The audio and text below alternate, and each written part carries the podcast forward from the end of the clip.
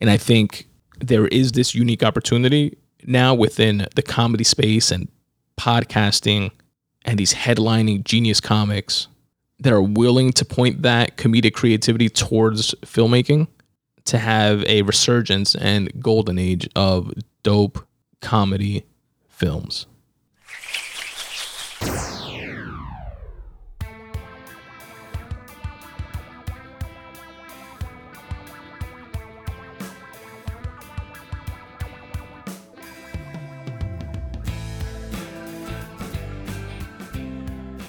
What up, what up, folks? What's going on? Welcome to the Spun Today podcast, the only podcast that is anchored in writing but unlimited in scope.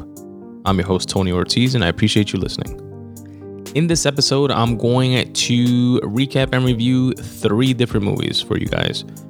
First up is The Machine, Bert Kreischer's movie, followed by White Men Can't Jump, the new reboot version, and lastly, Flamin' Hot, all of which I thoroughly enjoyed for different reasons, which I'll be sharing with you all in a bit. But first, I wanted to ask you guys do you want to support the Spun Today podcast? Do you want to support podcasts in general? If so, there's no time like the present. And there's a ton of different ways that you can do so, such as rating and reviewing the show, wherever it is that you're listening to it, which really does help, or by visiting my website at spuntoday.com forward slash support where you'll find things like coffee mugs and t shirts that you can purchase, as well as my affiliate links with the discounts that you can use for things like Athletic Greens, which is a great nutritional supplement that I use almost daily, and discount codes for Stitch Fix in case you wanted to upgrade that wardrobe a bit, and much more. So definitely visit spuntoday.com forward slash support. And here is one other quick way that you can help support this show if you so choose. Then we'll jump right into the episode. The Spun Today newsletter is available to each and every one of my listeners absolutely for free.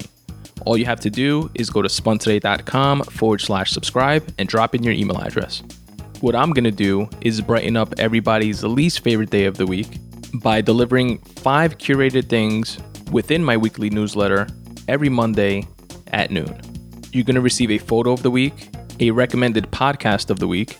I listen to tons of podcasts from an array of varied interests I cherry pick the very best ones so that you can check them out. I also share a video of the week, which can be anything from a tasty recipe to a dope rap battle to an enlightening TED Talk.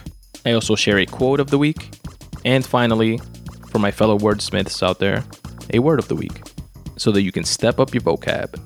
Again, this curated list is yours absolutely free by going to spuntoday.com forward slash subscribe and dropping in your email address and you can unsubscribe at any time. Again, go to spuntoday.com forward slash subscribe, drop in your email address, and you'll get the very next one. The Machine, based on the quote, incredible story by Bert Kreischer. Now, this movie was an absolute treat for podcast fans everywhere. I know it definitely was for me. During a recent episode of this podcast, I told you guys about going to see Bert Kreischer live during the fully loaded comedy festival that he put together, specifically the Forest Hills, New York show.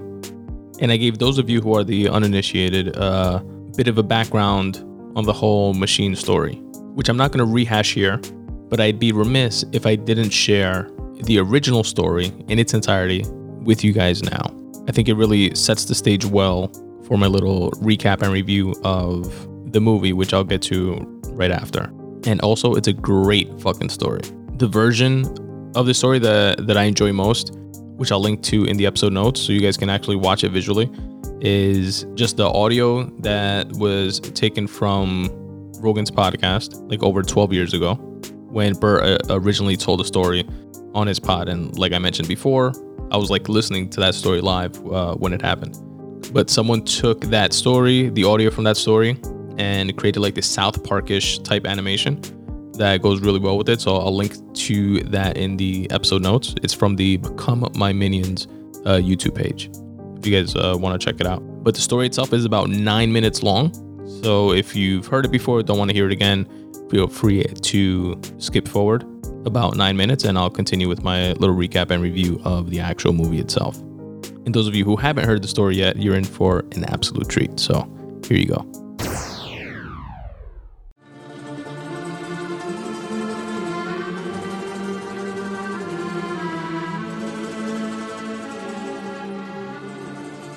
So listen, man. Last time you were here, there's a fucking story about the Russian mob. We tease these bitches. we, we let these people right now on Twitter. They have been going crazy all day. Do not let Bert Kreischer get out of there without the Russian mob story, man. Okay. So tell us what the fuck happened. All right, this is in 1993, um, probably. I think is when I went to Russia. I was taking Russian classes at Florida State. I thought they were Spanish classes because I thought they were. I thought they were Spanish classes because I it was a noon class and I signed up and then I was like, "Fucking sweet, Spanish at noon! I could phone that in." And then I get there and they start writing in a new language, a new alphabet, and I'm like, "All right, this clearly isn't Spanish." So then I said, "I'm going to leave," and the teacher's like, "Listen, don't leave." Um, because if you leave, we can't have a class and I can't get my master's degree. So, but if you stick around, I'll talk to you after the class. I get done the end of the class. She's like, um, listen, don't, uh, you know, if you don't leave and I won't, and just show up at class, I'll give you a C. I was like, done, done. So I took Russian. I took Russian one, two, and three because these kids needed another guy in the their class to take these classes. So then finally, I take Rush. I take Russian four, and we go to Russia. We go to Russia, but this is Russia like when the mob ran Russia. Like, are you? Did are you guys aware of that? No. Okay, in like the nine, late '90s, mid '90s, the mob ran everything that had to do with Russia. So when going over to Russia, you had to you had to literally pay off the mob in order to go and study abroad. So we paid off the mob, and they gave us in return two banditos, two young mobsters who would go everywhere with us. They lived in our hotel. They stayed with us. They went on tours with us. They went. They would did everything with us. Their names were Igor and Sasha. And when we got there, our our teacher was like, "Listen, this is Igor and Sasha. They will be ghosting us." But my teacher, who was there with me, was like, "They're in the fucking mob." Igor and Sasha. Igor and Sasha. It's like a gay were- guy named Bruce. and they were like, and they were, oh, it gets worse. So, so they're like, listen, whatever you do to our class, do not talk to them, do not interact with them. Oh my god. Do not engage them. They are only here to shadow us. So in my head, I'm like, fucking get to know these guys, right? Like, get a bottle of vodka, six pack of Baltika, knock on their door. Now, mind you, I speak no Russian at the time, no Russian because I'd never studied in any of the classes. So, first night there, I knock on Igor and Sasha's room, and they're having a party in there. Like, fucking all their friends are in their room. They lived right next to me, and Kendra, my teacher, lived across the hall from Igor. So I knock on their door. Igor opens the door, and he looks like a fucking thug. He's got he's got like a wife beater on, a cigarette, a beer, and he just looks at me in Russian and just goes, "Что?" And now, the second he says that, I start panicking. All the phrases I had in my head that I was trying to say all disappear, and all I say to Igor in Russian is, I am the machine. What is it? How do you say that? Ya, ya machino. And so, but I just said, ya machino. And he went, huh, что? And I, now I don't know what I've said. I'm like, "Did- what did I just say? I'll fuck you up? Like, and I go, I go, I am the machine. And he goes, say it again. I said, I am the machine. And then he starts laughing and he brings me into the room. He's like, hold on, say it again. And so I say it to the room. I don't know what the fuck I'm saying. I'm like, I'm the machine. And they're like, you're the machine. I'm like, I'm the machine. I said that all fucking night with these guys. That's the only communication we had is I said, I'm the machine. And Igor and Sasha and I became best friends, right? We did everything together. If we went on a field trip, uh, I, they would tell me, machine, you don't need to go on the field trips. Come drink with us. So now, uh, cut to one day we have to take a train to Moscow. Now, a different mob ran the train to Moscow, and a different tra- tra- mob ran Moscow. And Igor and Sasha were not allowed to cross boundaries. And they told me, they said, listen, we're not going to go with you, but we've taken care of you. We've talked to the mobsters on the train and in Moscow. Because we had to pay them too. They had to So follow our they weren't allowed to come with you. They weren't allowed to come with us Because We're- it's a different mob, And we're paying a different mob now to protect us on the train. Wow. We're paying a different mob to protect us in Moscow. Holy shit. So they said, We've taken care of it, don't worry about it. So they take me to the train and uh, they introduced me to our two new gangsters, Igor and Igor. And What? I saw- Double I Igors. swear to you. I Three to you. Igors out of four dudes. Igor and Igor. There's not a lot of names in Russia. It's Alex, Igor, or Sasha. What about Fyodor? So, so Igor and Igor, E- my Igor says to these Igors, "This is the machine. If you give them alcohol, you'll have a great time." So Igor and Igor are like through the roof. They're like, "Awesome! Don't worry, we've taken care of you. We've, we're sitting in first class. You're not sitting with your class. You're sitting in first class to Moscow." And I'm like, "Holy shit! This is what I'm talking about." And I bring another guy, John Bolshoi, Big John. I bring him with me to go sit in first class. And sure enough, man, we're in fucking first class.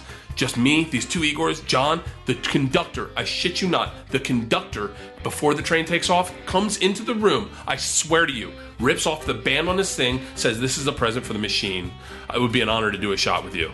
And I'm like, Oh, this is fucking right. So I do a shot with the conductor, and we pound this vodka within like fucking 30, 45 minutes. We're done all the vodka in the room. Whoa. We're drinking hard. And my class is all on coach, and I'm sitting in first class. And Igor and Igor are like, let's go get more vodka. And I'm like, done. They, these guys run the fucking train. So we get up, we walk into the bar cart, and uh, Big Igor says, Machine, grab a um, bottle of, uh, grab, grab some bread, Kleb. And I'm like, that's bread.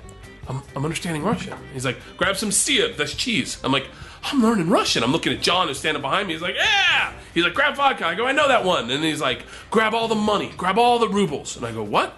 I look around and we're robbing the bar cart. What? The the bartender's standing like this, everyone's standing against the wall, and I'm sitting behind the bar with a handful of rubles, a bottle of vodka, and a thing of bread going, holy fuck. John looks at me and he's like, just take it, let's go. Take all the fucking cash out of the bar cart, And what is the bartender doing? not making eye contact. Every and they're Everyone out. just lets it happen. Every, it's the mob. They ran everything in Russia. Everything. Wow. And so we get done and we go back to our room and it's a totally different energy. Like very like very sketchy, you know? And, and Are you uh, freaked out now? I'm freaked out because I'm like, fuck, I just robbed the car. Like no one else saw anyone rob the bar car except for me. And my teacher, Val, who's at the time was our chaperone, didn't speak any Russian. She comes to our first class cart, opens the door and says, I need to talk to you right now. And I was like, listen, and she goes, I told you that you're in big trouble. You, I, my classmate, your classmates have told me what happened. Big Igor takes a sip of vodka, spits in her eyes, and goes, no one talks to the machine like that. I'm like, Whoa, he spit vodka in her eyes? and fucking it is, and th- and then shuts the door, and then looks at me and he says, "Don't worry, I got you." When it gets dark, we're gonna have a lot of fun. And he pulls out a thing of keys. He's got keys to the whole fucking train. He's like, "We're gonna rob everyone when the when it gets dark." Now I'm like, "Fuck! What did I get oh myself my into?" God. Like this is bad news, bad fucking news. So we gets dark, and sure enough, then we start robbing the train. Go through my class first, and we fucking open the door. Little Igor would crawl in, pull the bags out. John and I would go through them and try not to steal like anything important. And Big Igor would stand guard, and if anyone woke up, he'd take a sip of vodka and spit it in their face. What? And it was, I mean, it's sketchy. Now it's sketchy. It's not even fun. Are they low? Are these guys armed? Fucking no, no, no. They're loaded though. They're hammered, pissed drunk. We robbed my whole class, and then uh, and then we end up. They end up taking off and going into the car, and me and John are sitting in in the first class car, just thinking, "We're fucked, man. We're fucked." We robbed the train. We've robbed the bar cart, and they come back and they're just fucking angry drunk, like piss angry drunk. We pull into Moscow, and my teacher Val uh, comes to the door, opens it, and said, "I'm just letting you know we've called the police." So I was like, "Fuck." So Igor and Igor and Igor are like, "Fuck it, don't worry, fuck the police, fuck the police. This is Russia. Who the fuck does she think she is? This isn't America. This is Russia. We run everything." I'm like, "Ugh, I'm gonna fucking go to the gulag." sure enough, sure enough, man, the cops are sitting on the on the middle, like the middle, you know, where people get off the train, that little receiving area. My class is sitting there. My whole class are in the pajamas. They're crying. Their bags have been gone through. They're fucking giving statements to the cops, and the cops are writing them down. And I'm sitting with Igor and Igor and John in the fucking cart, and they're just still drinking and smoking. And they're like, fuck this. Fuck this. We'll take care of this right now. They walk outside, out to the cops, and start yelling at the cops. And I'm like, motherfucker, this is not how I would have taken care of this. just, I don't, know, I don't even know what they're saying, but they're just shouting, and the cops are shouting back. And then finally, Big Igor just starts pointing at me. And I'm like, oh, he's pinning this whole fucking thing on me? Like, I'm going down for the whole thing. And then the cop starts pointing at me and telling me, or whatever he's saying, come here right now.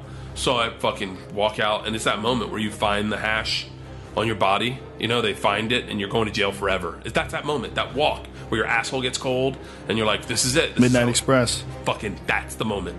And I walk all the way across this little fucking trail to get to him. I get right up to the cop, and the cop looks at me and he goes, "I understand you're the machine."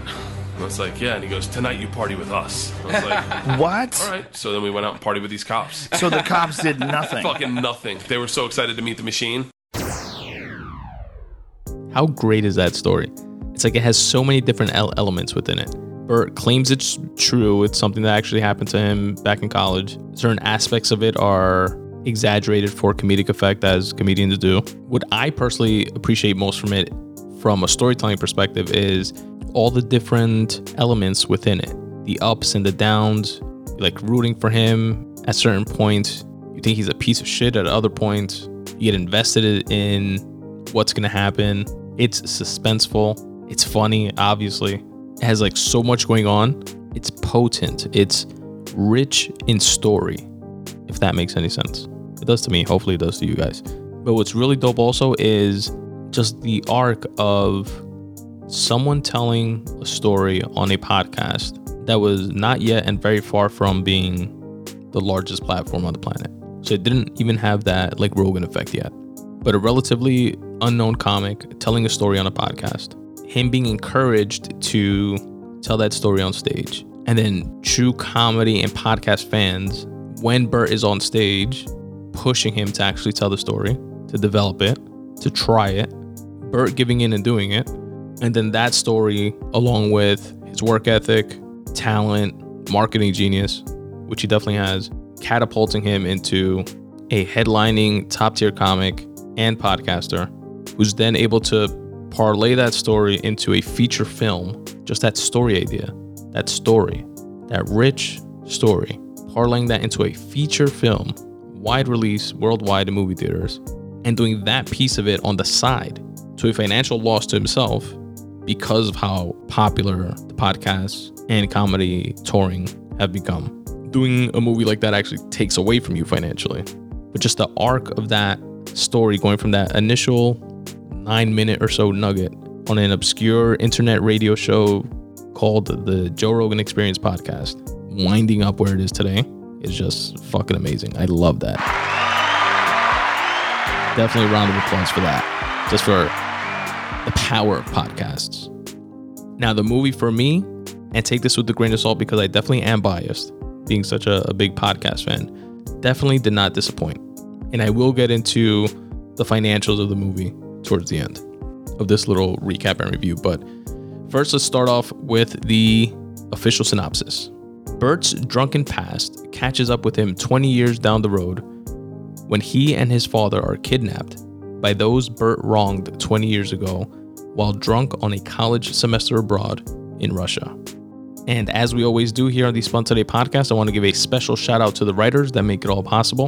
And by all, I mean all, every form of media that you read or see. The movie was written by Bert Kreischer, based on his story, and the screenplay written by Kevin Biegel and Scotty Landes. Shout out to Bert Kreischer, Kevin Biegel, and Scotty Landes. Now, something I think that the movie did really well that I enjoyed were the flashback scenes and how in the flashback scenes throughout the movie, they sprinkle in showing different aspects of that machine story that I, I just played for you guys. You know, like going to Russia, knocking on the door of the banditis that were assigned to them in the hotel room, and then partying with them, and then the different train scenes that he goes through, and like robbing the train, so on and so forth. Because the movie starts off, you know, like modern day Bert playing pretty much himself, a accomplished stand-up comedian and podcaster. He has a couple daughters, as he does in real life, and their family is throwing his daughter a birthday party. It's an outdoor birthday party slash pool party. A lot of people around. Leanne, uh, Bert's actual wife in real life, makes a cameo in the movie as like a a single mom or something that Bert hates and like makes fun of. but during this party, the daughter of a Russian mobster kingpin corners and confronts Bert after they see Bert on TV, on Netflix, I believe, telling this machine story. And the father, the Russian kingpin guy, puts two and two together and remembers a time when he was a young businessman traveling on a train when he got robbed. And one of the things they stole from him was a family heirloom. And that's what apparently set him off into a life of crime. Now he's a lot older, and his children, now the daughter and a couple of brothers, you know, want to avenge that for his father. So they track down Bert. They wind up kidnapping Bert because he obviously doesn't remember, you know, who he stole what from because it was, you know, he was drunk and it was at the pretty much gunpoint of the the Russian mobsters that were telling him to steal shit. So they decide to just kidnap him to, to take him back to Russia to help retrace his steps from 20 years back and figure out where the fuck this family heirloom watch thing is. And they kidnap Bert as well as his father, who's played by Mark Hamill, aka the original Luke Skywalker, which is pretty cool. So they do that, and in taking Bert back and him having to retrace his steps, he's like retelling the story as they get to Russia and saying, okay, this is where the dorms were. Oh, yeah, I remember this party that was going on, blah, blah, blah, blah. And then they flash back to a young Bert, played by Jimmy Tatro, which did an amazing job, as Bert is like retelling the story. And then they show those like flashback scenes. So I think that they executed excellently. And for those of us who are, you know, fans of the machine story or of podcasts rather, and know the machine story so well, it's like an extra treat because like that story just became over the the decade plus just like podcast folklore, podcast legend, you know? And to see it on the screen and see aspects of the story executed uh, the way they were, it was kind of like little Easter eggs throughout it. And you anticipate certain things like, oh yeah, this is the part where he's gonna like spit the vodka, so on and so forth, which just m- made the experience that much more satisfying. And that's pretty much the premise of the movie. Like the deeper he gets into the machine story itself, you know, the more and more it like flashes back, it shows you everything. Then it goes back to current times and you see them go to, for example, the room where the gangsters used to like party and stuff. And Bert said there was like a, a safe in a wall, so they like break a wall and they look for stuff in there. They find like where the stash was, but the watch itself wasn't there, so that was a dead end. And then they continue to retrace steps. They go on the on the train, which reminds me of they were like really funny one-liners throughout that seemed, at, least to me, like ad libbed, which wouldn't be surprising, you know, coming from an actual comic. Where like a scene in particular on the train, for example, there were like these Russian mobsters that looked like goth guys, kind of mixed with something else. And Bert's like, they look like they're fucking cosplaying American History X. And that was just like a, a funny reference, and they actually really did. And the action, by the way, was pretty fucking good. There was a scene, an elaborate like fighting shooting scene. There was a couple of them. Um, one towards the beginning and one towards the end. That stand out the most to me. But the one in the beginning at the condos, which are now condos, but back then that's where like the dorm was for the students. There was a fight scene and shooting scene that broke out. And Bert and his dad are pretty much being chaperoned by the daughter of this mobster guy and her like little crew of thugs. And then the brother comes with his crew and they're trying to like take Bert and and Bert's father because they want to be the ones that secure this family heirloom for their for the father, right? So like they're in like internal family strife competition shit. So you have kind of like the these uh this competing faction of of mob members going at it. And there's a scene if you can picture they're they're like going down in an elevator. You know, there's a lot of fighting going on. The daughter's like, and it's like John Wick style, like shooting, and you see blood splatter and fucking flipping people, breaking their arms, cracking their necks. And Bert and his father are like ducking and screaming and scared. And there's one point where they go down in the elevator and then they're in the lobby and there's like a shootout going on in the lobby. And a guy that has them at gunpoint gets shot and drops, and his gun is there and then the bad guys that are looking to like take Bert and his father, and they start shooting at, at Bert and his father, and they're like stuck in the elevator. And Bert like just like grabs the gun out of instinct. He's like, I'm gonna shoot him in the leg. I'm gonna shoot him in the leg. And his father's like, Do it, do it. And he's like, I'm just gonna shoot him in the leg. And he shoots, and the bullet winds up like ricocheting. It winds up hitting the guy in the head, kills him instantly. It like ricochets in the lobby, and hilariously like kills two other people. So it's like that one bullet that he intended to shoot the guy in the leg winds up killing three people somehow.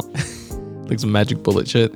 So it was like really good action scenes like that mixed with comedy, obviously, because that's like the backbone of the movie is comedy, right? Um, and there's this hilariously gross, disgusting scene where it's just like a funny concept and looked funny, and it's essentially they're on the train and like this other fight breaks out and Irina, played by Iva Babić, which is the daughter of the gangster kingpin guy, she comes up behind the guy that's confronting either Bert or Bert's father and just slits his throat. And it's like, holy fuck. But the guy's like this brolic dude and he like keeps coming. And Bert winds up throwing a punch, like to punch the guy in the face, but winds up punching him in the throat. But since she's slit his throat, his fist gets stuck inside his throat. it was so fucking gross, but it's like you can picture it happening given given the circumstances. And then his hand is stuck and he's trying to get it out. Then the guy falls on top of him. And then it was just fucking gross. I think he starts throwing up and it was fucking great. Gross and great at the same time. Really good scene. Speaking of gross, there's one that's in the trailer that's that's really funny where he's trying to take a like a piece of wood or something that's went through Irina's leg. Bert is trying to get it out for her and like pull it out and she's like screaming in agony and there's like blood everywhere and he winds up like dry heaving and she's like don't throw up or i'm gonna throw up don't throw up or i'm gonna throw up and he's like i'm not gonna throw up and she's like don't throw up don't throw up i'm gonna or i'm gonna throw up and then he just like blah, like throws up and then but like into his hand. And then and then he just puts the throw up in his jacket pocket. And then she's like did you just put it in your fucking pocket? And he's like i don't know where to put it. Really fucking funny. And in the actual movie in that scene they're like in this village because he reunited with one of the old banditis from back in the day, Igor, who had since left the life. And they're like in this little self sustaining village in Russia, and a lot of the people know who Bert is. And Igor's like, How do they know me? Uh, Bert asks Igor, like, How do they know me? He's like, Oh, they listen to your podcast. so shout out to podcast. I thought that was a very cool, dope moment. I do say so myself. And I love this heart to heart moment that Irina and E and Bert have when Bert is telling her about his need to like balance the machine character that he built up to this party animal machine guy and the real Bert and how he felt that he had to like kill off the machine and like stop playing into it and and stuff like that just so he can be Bert again. And she interestingly compared that to Steve Urkel and Family Matters, and how Steve Urkel created Stefan Urkel, and then at one point had to choose between either Stefan Urkel or just Steve Urkel. And when he chose Stefan Urkel, he kind of went bad. He went dark. He was like a bad version of Stefan Urkel because it killed off like all the good aspects of him, the Steve Urkel aspects of him. And when he was just Steve, he also felt dissatisfied. So ultimately, he wound up cloning himself and creating created the good Stefan Urkel version and the Steve Urkel version, and there was like a balance there.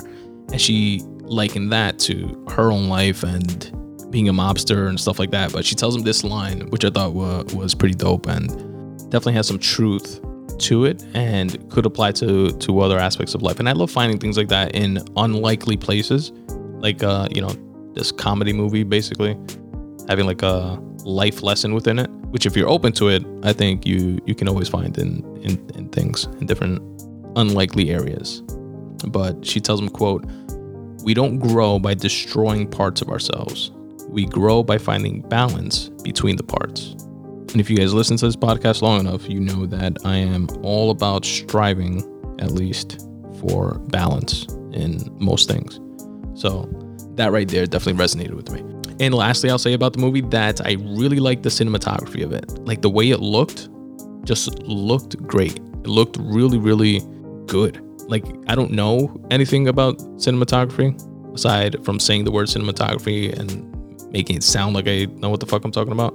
But that to me just means like visually how something looks on the screen and like the angles they they take with the camera, the tint or the hue of it, like that type of stuff was just uh, visually satisfying to me. So kudos to them on that.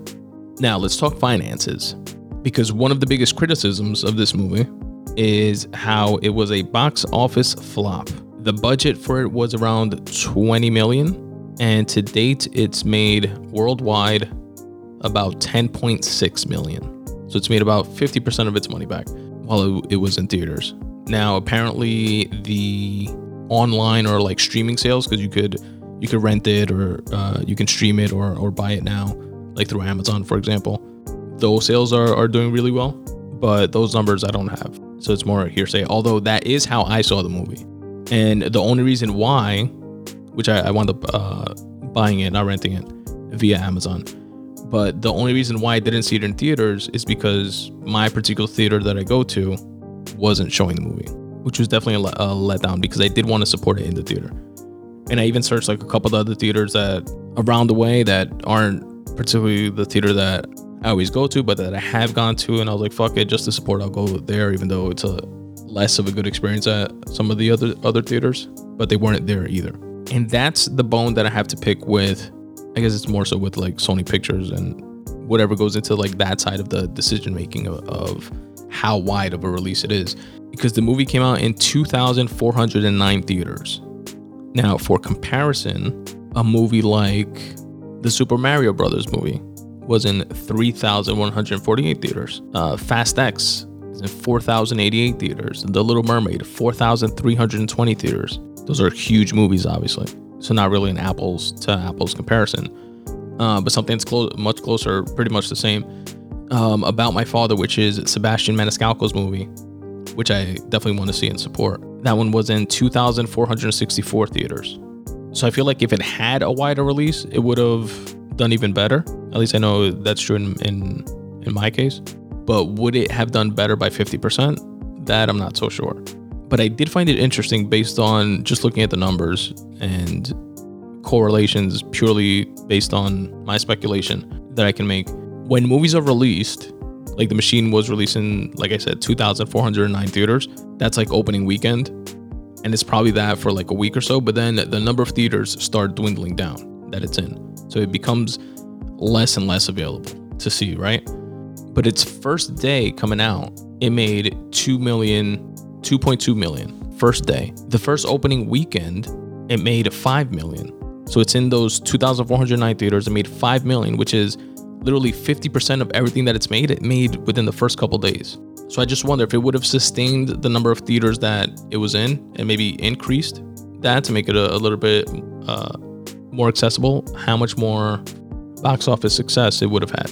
But I don't know. I just really enjoyed the movie and I want to see more movies like this get made. I want to see more investment from studios into these kind of movies, which from a business perspective won't be a financially sound decision, right? If they put 20 million dollars into something and make you know 10 11 million dollars back that's just bad business however selfishly as a comedy fan as a fan of like the the you know the hangover movies super bad the like real funny rated r comedies i want more of that and we're in a unique moment in time where we have these this explosion stemming from the podcast space of top tier comedians that can make it happen i want them to have the opportunity to translate their comedic abilities to the screen. I want to see the. I know in uh, Bert and and Tom Segura have spoken about this like fat astronauts movie or something like that that they that they pitched that they're trying to get made. Uh, they mentioned it on the on the podcast, uh,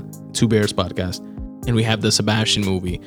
Uh, I want to see a movie about uh, Theo Von. I know he wants to make something. Fluffy Gabriel Iglesias had a sitcom. I want to see like more of that. Sebastian's movie that, that I mentioned earlier, uh, Joe List and Louis C.K. made a movie, and it wasn't even a, a comedy, and it was fucking excellent. Fourth of July, I broke it down on the pod, and I guess my advice for what it's worth, which probably not much, uh, to the studios is to invest in building up the appetite for these comedy movies because the appetite is there, but the the inventory isn't. You know, so it's like having the appetite for something but not knowing that what is able to satisfy and quench that appetite, not knowing that that exists or the or that it's there, is the issue. And I know a lot of people blame like the Avengers movies and stuff like that for like fucking up the industry, which I don't necessarily agree with. Um, like me personally, I enjoy the fuck out of those movies, but I also want movies like this as well. I think they can all exist. But from a studio perspective, if you know they put a hundred, a hundred million 200 million into making a John Wick and, you know, then make 500 million back, like that's smart business, you know? So they're to tend to go in that direction. But I feel like that superhero genre, like they did, whether advertently or inadvertently, feed and create that appetite for that type of movie. You know, we had a ton of X Men movies, Spider Man movies, Tobey Maguire Spider Man, you know, Batman's every couple of years, Superman movies, etc., etc only back in the day in the 90s, 2000s. And they weren't these like grand slam, immediate juggernaut behemoth movies that started coming after you had like the first Iron Man movie and parlaying that into the Avengers and all the spin-off Avenger movies and then the TV shows, etc. Like you had to go through that time period of those initial superhero movies that did okay, maybe not great. And I think there is this unique opportunity now within the comedy space and podcasting and these headlining genius comics that are willing to point that comedic creativity towards filmmaking to have a resurgence and golden age of dope comedy films. But until we get there, I'll definitely appreciate movies like The Machine, and it's gonna be one of those that that I rewatch just to see what like podcast and or the machine story itself like easter eggs that i find throughout it like during like a second and and subsequent viewings but shout out again to Bert Kreischer for making it happen. The machine available now on Amazon. White Men Can't Jump, the 2023 version. This movie is a remake of the classic 1992 film about a pair of basketball hustlers who team up to earn extra cash. Definitely shout out to Wesley Snipes and Woody Harrelson of the original White Man Can't Jump, which is an absolute classic. Love that movie. So this version definitely had big shoes to fill. And honestly, I'll say that I think it did a decent job of doing so. Do I prefer it over the original? Definitely not. Was it a good movie and would I watch it again? And did I like it? Absolutely. But before I share some of my takeaways, let's shout out the writers. Because if we don't shout out the writers here on the Spun Today podcast, who will? White Men Can't Jump was written by Kenya Barris, Doug Hall, and Ron Shelton. Shout out to Kenya Barris, Doug Hall, and Ron Shelton. Now, the movie stars Sinqua Walls playing Kamal, which is the Wesley Snipes character, and Jack Harlow playing Jeremy, who is the Woody Harrelson character. A couple honorable mentions that I'd be remiss if I didn't mention would be Vince Staples, who plays Speedy, which is one of Kamal's close friends. And quick aside on Vince Staples, by the way, his 2021 album, Vince Staples, I loved. I thought it was a great album. But I hadn't listened to the Ramona Park Broke My Heart album, the 20 his 2022 album, and it's really fucking good too. Shout out to Vince Staples. And also want to shout out my guy Andrew Schulz, who played TJ in the movie. He played a funny role of like a drug pusher at the gym, basically who's cool with uh, Jeremy Jack Harlow's character. And someone who I thought was really funny was Myles Bullock, who played Renzo, one of Kamal and Speedy's other other friends. And he was like the the comedic relief. You know, the movie itself is a comedy, but he was just like on and funny all the time.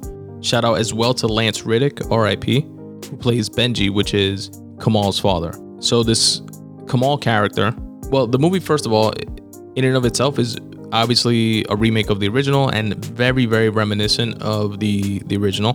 They pay homage to the to the original throughout the movie in a lot of different ways, from like certain moves on the basketball court to just certain scenes, like when they're hustling in the playground scene in the original where one of the dudes get gets pissed off and goes to his car and gets a gun. Here in the new one, the same type of thing happens, but the guy goes to his car and comes back with a flamethrower.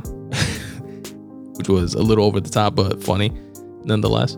Um, certain scenes like when Woody Harrelson in the original he's coming off the train, you have that like iconic shot of like the playground, the like stairs from the train station, like overseeing the playground and him coming down towards the court. They use that same exact scene in in this movie. So things like that are like riddled throughout the film, which is definitely checks off the nostalgia box and and it was cool to see. The dynamic between the couples are are very similar. So Wesley Snipes' wife in the original, Tyra Ferrell, plays like the strong woman that's really holding the family together, keeping track of their like finances and keeping things on point. They have that type of dynamic w- within their relationship. And similarly, Kamal's character, or the character of Kamal rather, in the remake, and his wife, Imani, played by Teyana Taylor, have that similar relationship dynamic.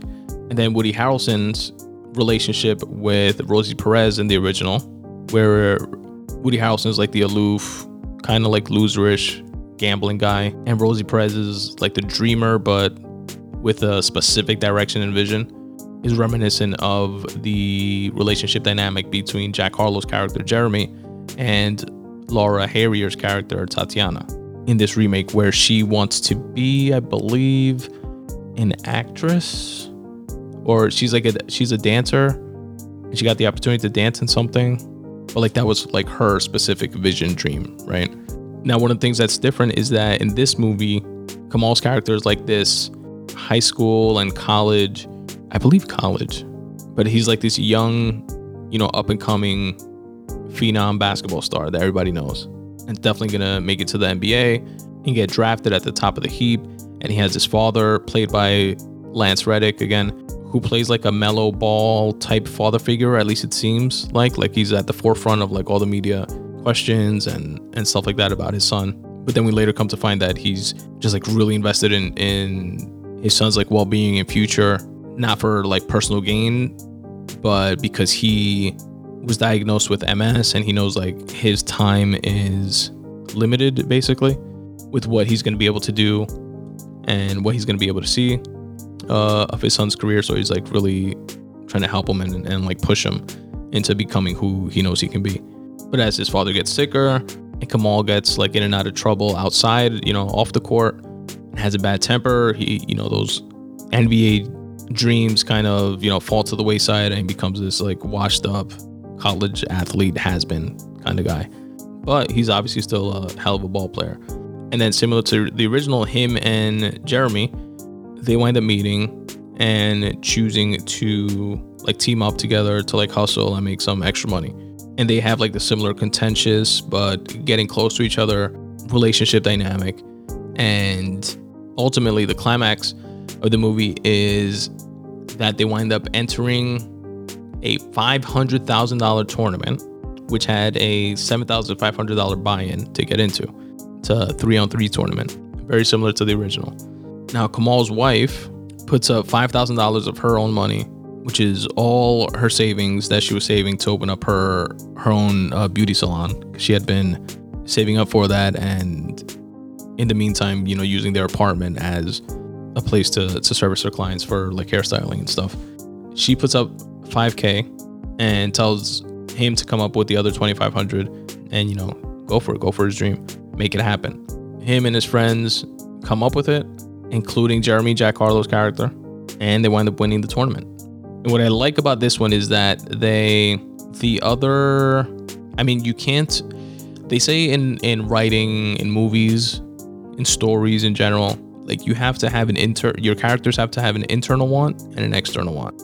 For it to be a satisfying movie from a consumer perspective, they can't just get everything that they want. Everything can just work out perfectly, happily ever after, like type of thing, across the board. Like you have to either get your internal one or your external one, and then give up or lose the other. So, an example of that from the original movie would be, for example, Woody Harrelson at the end finally getting his financial shit together, even though he continued to gamble, but happened to come up like on the winning side and then losing the girl at the end with Rosie Perez leaving him. And then this one in the remake, you have them winning the tournament. Imani winds up opening her hair salon. Jeremy winds up getting Tatiana back, who they had like taken a break, broken up. They get to see each other. He proposes to her. He gets her back. He starts getting legitimate clients to work with professional athletes and stuff like that because he's like really into green juices and meditation and woo woo type shit like that.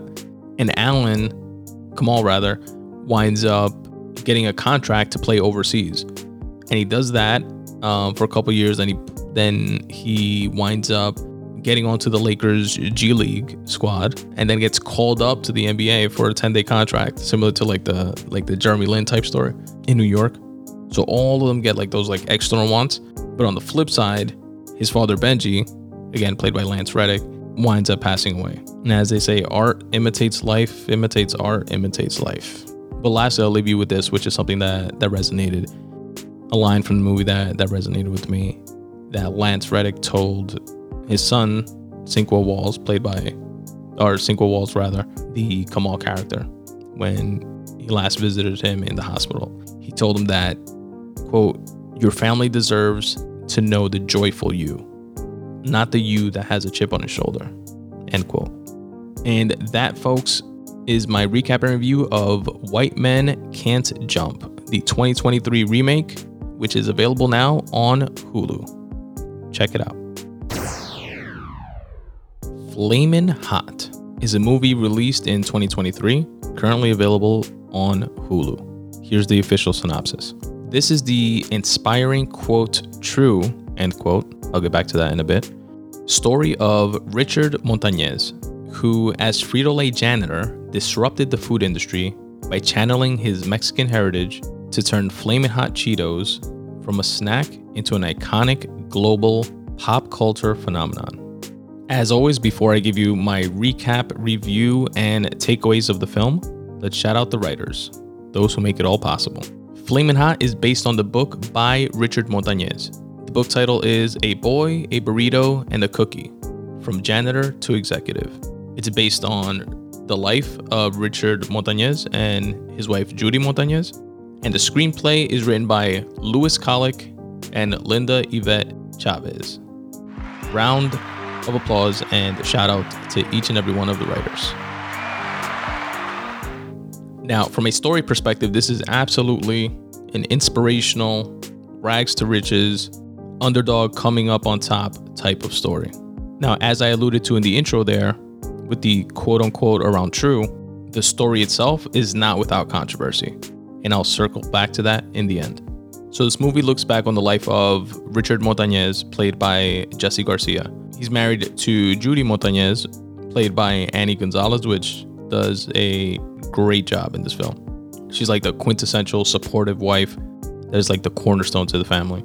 And Richard comes from a poor upbringing, has a contentious relationship with his father, who I believe used to drink and abuse him. He's in and out of trouble growing up, gets into gangs out there in California. And when he gets his girl pregnant, tries to go legit, you know, get away from the gang life, selling drugs, etc. A friend of his tells him about a job at a local Frito Lay factory in Cucamonga in California. He goes to apply for it, you know, barely knows how to read and write. He's a high school dropout. And the hiring manager is a little iffy when he get he actually gets the interview. But he's a good talker, He's a hustler, and the hiring manager uh, takes a chance on him and gives him the job. And the job is to be a janitor. But he's super psyched. It's his first legit job. You know, he's making an, an honest living, and he's amped to be around like all all this machinery that's producing all different types of snacks. And he's really fascinated by the engineering. And the company has a, a segmented type of culture, as most companies do, even uh, to today where like the execs chill with the execs. You know, it's very very high school. Like the jocks table versus the the nerds table versus the pr- pretty preppy table. It's like that, right? Like the engineers hang out together, the execs hang out together, the machine workers hang out together, the janitors hang out together, etc. He's like so fascinated by these machines and he starts to like warm up to and develop a relationship with one of the head engineers, Clarence C. Baker, played by Dennis Haysbert, which is the Allstate voice guy. And from a storytelling perspective, he plays the mentor in this story. Now, Frito Lay is going through hard times as the movie progresses, as the story goes on, and it begins laying off people. And the CEO of the company puts out a video message to for all employees to watch. And they literally, you know, roll it out to the lunchroom like how they used to do back in the in school, like when there used to be like a movie day or something like that in elementary school. They used to roll in the TV with the VHS tape and like put it on and play it. They did that while the employees were at lunch. Mostly everybody was ignoring it. And the main message of the video was the CEO telling all of the employees that they should act like owners. They should take ownership and pride in what they do and try to come up with ideas to help the company. Richard Montañez takes this to heart and one day when he's at a park with his two boys and his wife, and they're eating like spicy Mexican snacks, like the corn on the cob with Mexican spices on it. And he's looking around and he gets the idea for those kinds of like spices and chilies and limes and that flavoring for a chip. And as the story goes, he buys a bunch of these different spices and chilies and goes home and he and his wife and his kids try to put together a bunch of different combinations and they sprinkle them on some of the Cheetos and snacks that he took from the factory before they were like sprinkled with cheese to like test out how these spices would, would taste. And long story short, they come up with a winning formula that he believes starts giving out to friends and family. They all like it, and he wants to pitch it to his higher ups. And he winds up through like the company directory looking up the phone number for the CEO and calling him directly. And the CEO, Roger Enrico, played by Tony Shalhoub, shout out to my guy Jeebs from Men in Black. He's taken aback and he's like, Wait, you're a janitor? And you had this idea? He was like, Yeah, you know, I saw your video, blah, blah, blah. And the the CEO uh, tells him that he's going to be in town uh, visiting the factory in a couple weeks, um, and he wants him to put together a presentation and pitch his idea to him and his team. Him going over his di- direct manager's head, you know, gets him a bit of heat and trouble, but ultimately they they like help him prep for his presentation. Um, his wife as well. They go to a library, take out books on like marketing and financial presentations, and you know put something together. They have the presentation. It goes well, not great, but ultimately the CEO instructs his team to test out the Flaming Hot Cheetos product in a couple markets. It winds up doing well. A while after, the CEO calls him and tells him that they're gonna have to order a few more cases. And Richard's like really hyped, and he's like, "What? Like like five thousand maybe?" And then he tells him that it's uh it's gonna be for a war uh nationwide release, and it's gonna be five million, which was a beautiful fucking moment in the story right there. Even gets me a little like choked up just thinking about about it, like that prideful, like you fucking did it moment, you know.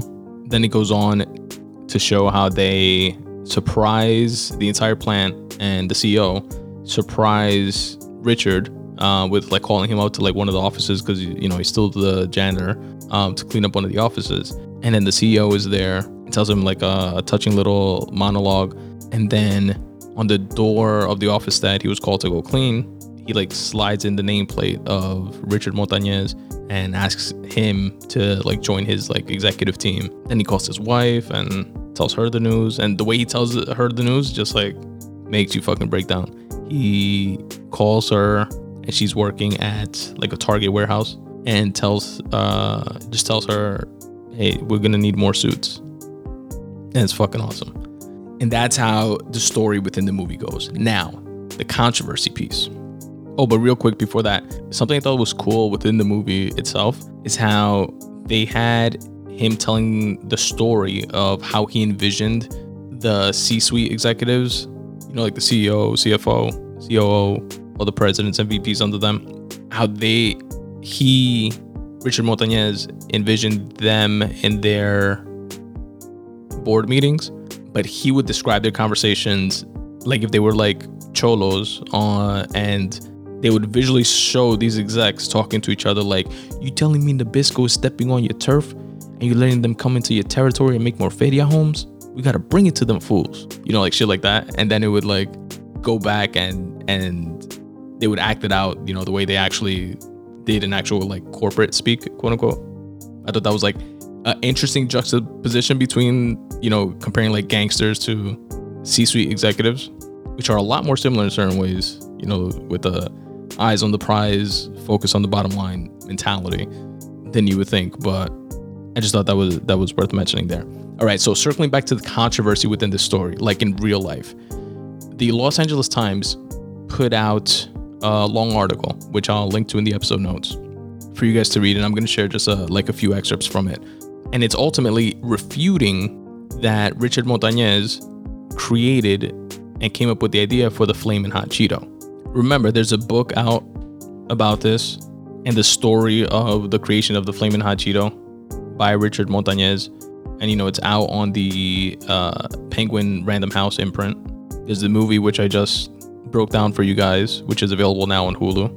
And richard himself montañez has been making these claims since like the mid to late 2000s that's how he why you know he had he gets like speaking engagements for like 10 grand to 50 grand per appearance you know speaking about his experiences going f- from a janitor to an executive at frito-lay pepsico which is fact. But here is the official corporate response from the los angeles times investigation into the story. Quote none of our records show that richard was involved in any capacity in the flaming hot test market end quote. Frito-lay wrote in a statement to the times in response to questions about an internal investigation whose existence has not been previously disclosed. Quote, we have interviewed multiple personnel who were involved in the test market, and all of them indicate that Richard was not involved in any capacity in the test market. That doesn't mean we don't celebrate Richard, the statement continued, but the facts do not support the urban legend. Now, that was their the company's official response, and here's some more information that came out uh, of the article. Flamin' Hots were created by a team of hotshot snack food professionals starting in 1989 in the corporate offices of Frito Lay's headquarters in Plano, Texas. Now, real quick, in the movie, they allude to this group trying to come up with a spicy snack for Frito Lay. At the same time that Richard Montañez is coming up with, you know, like his Mexican spices at home with his wife. And they kind of show them in like lab coats and trying to do it, you know, very scientifically and with chemicals and stuff like that. That's how they depict them, at least in the movie. Now, going back to the article. The new product was designed to compete with spicy snacks sold in the inner city mini marts of the Midwest. A junior employee with a freshly minted MBA named Lynn Greenfeld got the assignment to develop the brand. She came up with the Flamin' Hot name and shepherded the line into existence. And this uh, Lynn Greenfeld was the person that initially reached out to Frito Lay when she started hearing about Richard Montañez's story and how he claimed that he created Flamin' Hots, which is what led to that internal investigation within Frito Lay and ultimately um, this LA Times piece and that corporate response from them. Now they do support the fact that obviously, uh, and states in the, in the article, Montañez did ascend from being a plant worker to a director focused on marketing. And he also pitched new products and initiatives. And the company officially went on to also say, quote, we value Richard's many contributions to our company, especially his insights into the Hispanic consumers, but we do not credit the creation of Flamin' Hot Cheetos or any Flamin' Hot products to him. So all that definitely throws shade on the story as we know it from the movie and Richard Montañez himself. But now, here is some more information on the flip side that kind of throws shade on the whole corporate narrative there, which, init- which initially, very quick aside, kind of gave me the impression of, which by the way, take it with a grain of salt because I kind of want this like feel good inspirational story to be true. But ultimately, I mean, it is what it is. But my initial like knee jerk reaction was, ah, oh, okay, I see what they did there. Took his idea, didn't obviously give him ownership in anything threw a few bucks his way, gave him a title, let him pitch, you know, additional ideas and stuff like that. But on paper, on Brad, you know, it's the the company brass gets the credit on paper, and that's why their official line is, you know, we cannot confirm nor deny him creating this, etc., etc. But I digress. Now, something else that does not help Richard's story is the fact that they say the company records show that and I'm kind of rolling my eyes to company records from the 1980s, but company records show that the initial test market for the Flaming Hot Cheetos were rolled out in the summer of 1990.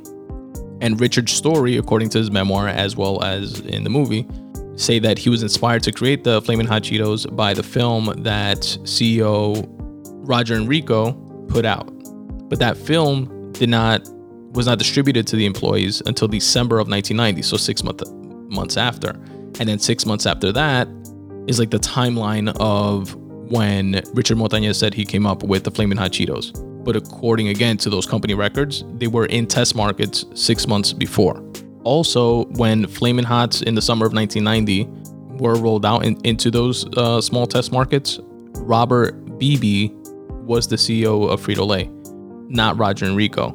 But Roger Enrico was the president and CEO of PepsiCo on the beverage side. And then he later that year took over as the CEO at Frito Lay. Now, here on the Montañez side of things is another executive by the name uh, of Frito Lay executive by the name of Al Carey. He was at the company for 40 years, and he was a, a top executive at the time of the Flamin' Hot development and completely corroborates Richard Montañez's version of the events of the creation of the story. It, the article goes on to say that in 1990, Carey was working as the vice president of national sales And Enrico went in and promoted Carey to oversee vending machines in their like warehouse division. And then Carey ultimately became the, the president and CEO of Frito, Frito-Lay North America in the late 2000s. But C- Carey early on met Montañez at the Cucamonga plant back in the 1980s when he was an, uh, an exec and taking a tour of the plant. And Montañez called him for advice on pitching his idea for the spicy Cheetos.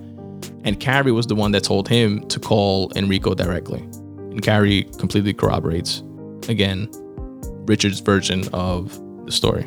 Now, what exactly really happened those decades ago, I definitely don't know. It's probably some gray area third version, somewhere in between the two sides of that story. But what I do know for sure is that Richard Montañez had a 35 year career at Frito Lay, PepsiCo, and he went from being a janitor to the VP of multicultural sales at PepsiCo, which is the holding company of Frito Lay.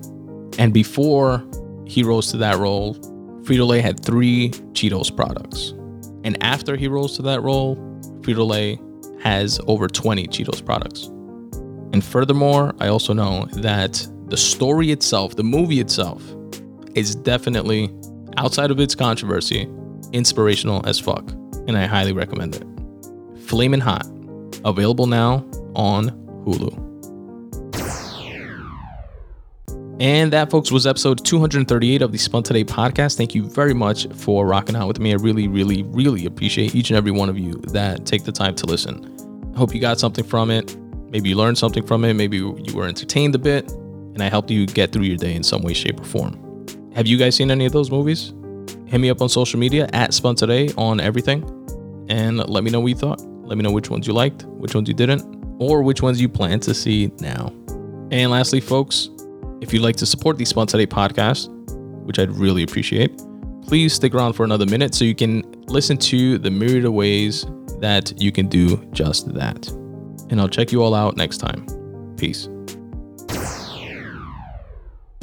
What's up, folks? Tony here. I hope you're enjoying this podcast as much as I enjoy producing it for you. Here are a few quick ways you can help support this show you can support the Spun Today podcast by going to spuntoday.com forward slash support. There, you'll find my merch section where you can cop the iconic Podcasts versus Anybody t shirt in a wide variety of different colors and all different sizes. Also, if you're into cycling, you can cop the super soft, comfortable, minimalist design Spun Today Bike Club t shirt. Also available in a bunch of different colors in all different sizes. There are a few other designs of different types of t shirts. Definitely go there and check it out. Spuntoday.com forward slash support. It's the merch section where you can also get a dope coffee mug. I have coffee mugs with the brand new redesigned Spun Today logo on one side and the tagline that I end every show with on the other, which is start taking steps in the general direction of your dreams. The mug is available in both black and white because we don't discriminate here at the Spun Today podcast. Again, go to spuntoday.com forward slash support and check out the merch section. You can support the Spun Today podcast by checking out my writing. You can go to spuntoday.com forward slash free writing and check out some of my free association writing, which is intended to be some cathartic free writing, but oftentimes doubles down as motivation for myself and others. At spuntoday.com forward slash short stories, you can read a bunch of the different short stories that I've written and actually listen to the audiobook versions of those short stories there as well. Another way you can help support my writing is by going to spuntoday.com forward slash books and checking out what I have in store for sale.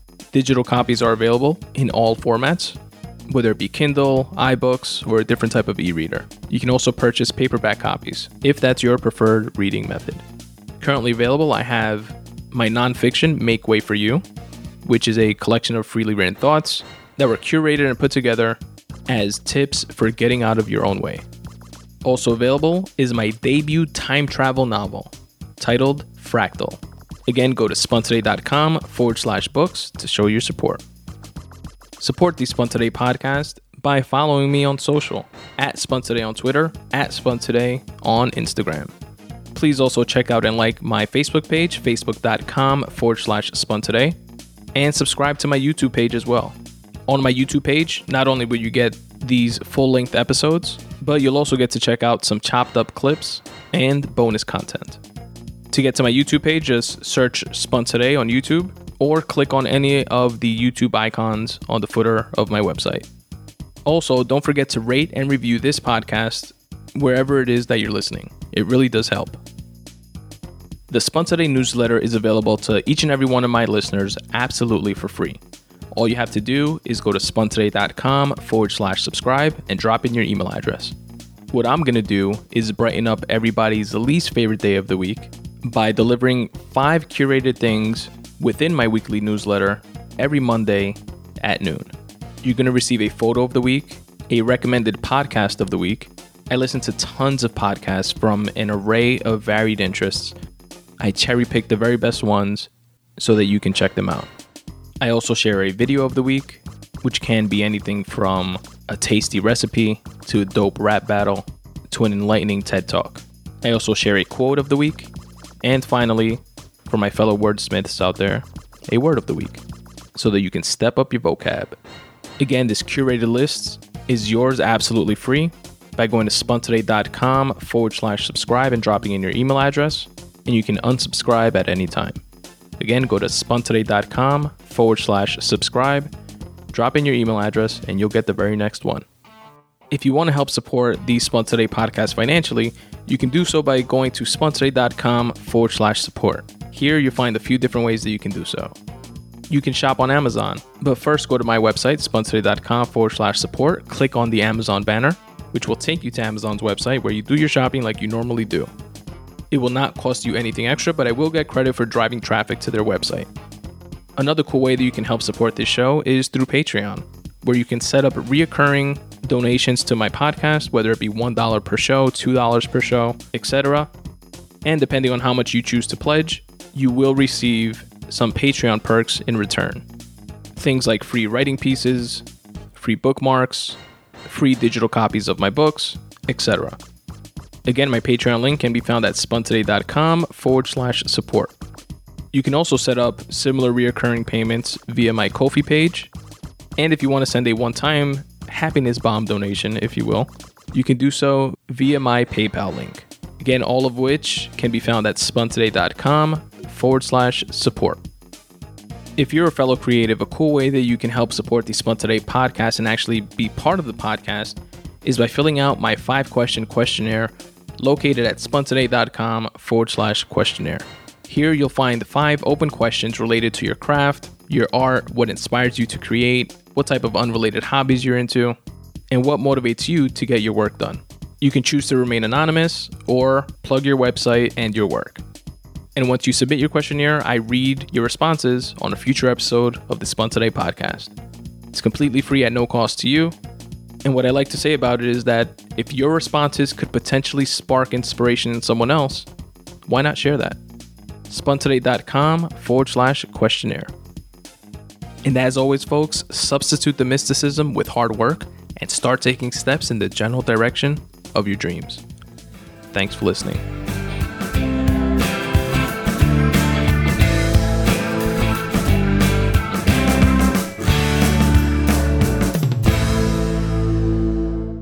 I love you, Aiden. I love you, Daddy. I love you, Grayson. I love you, Daddy.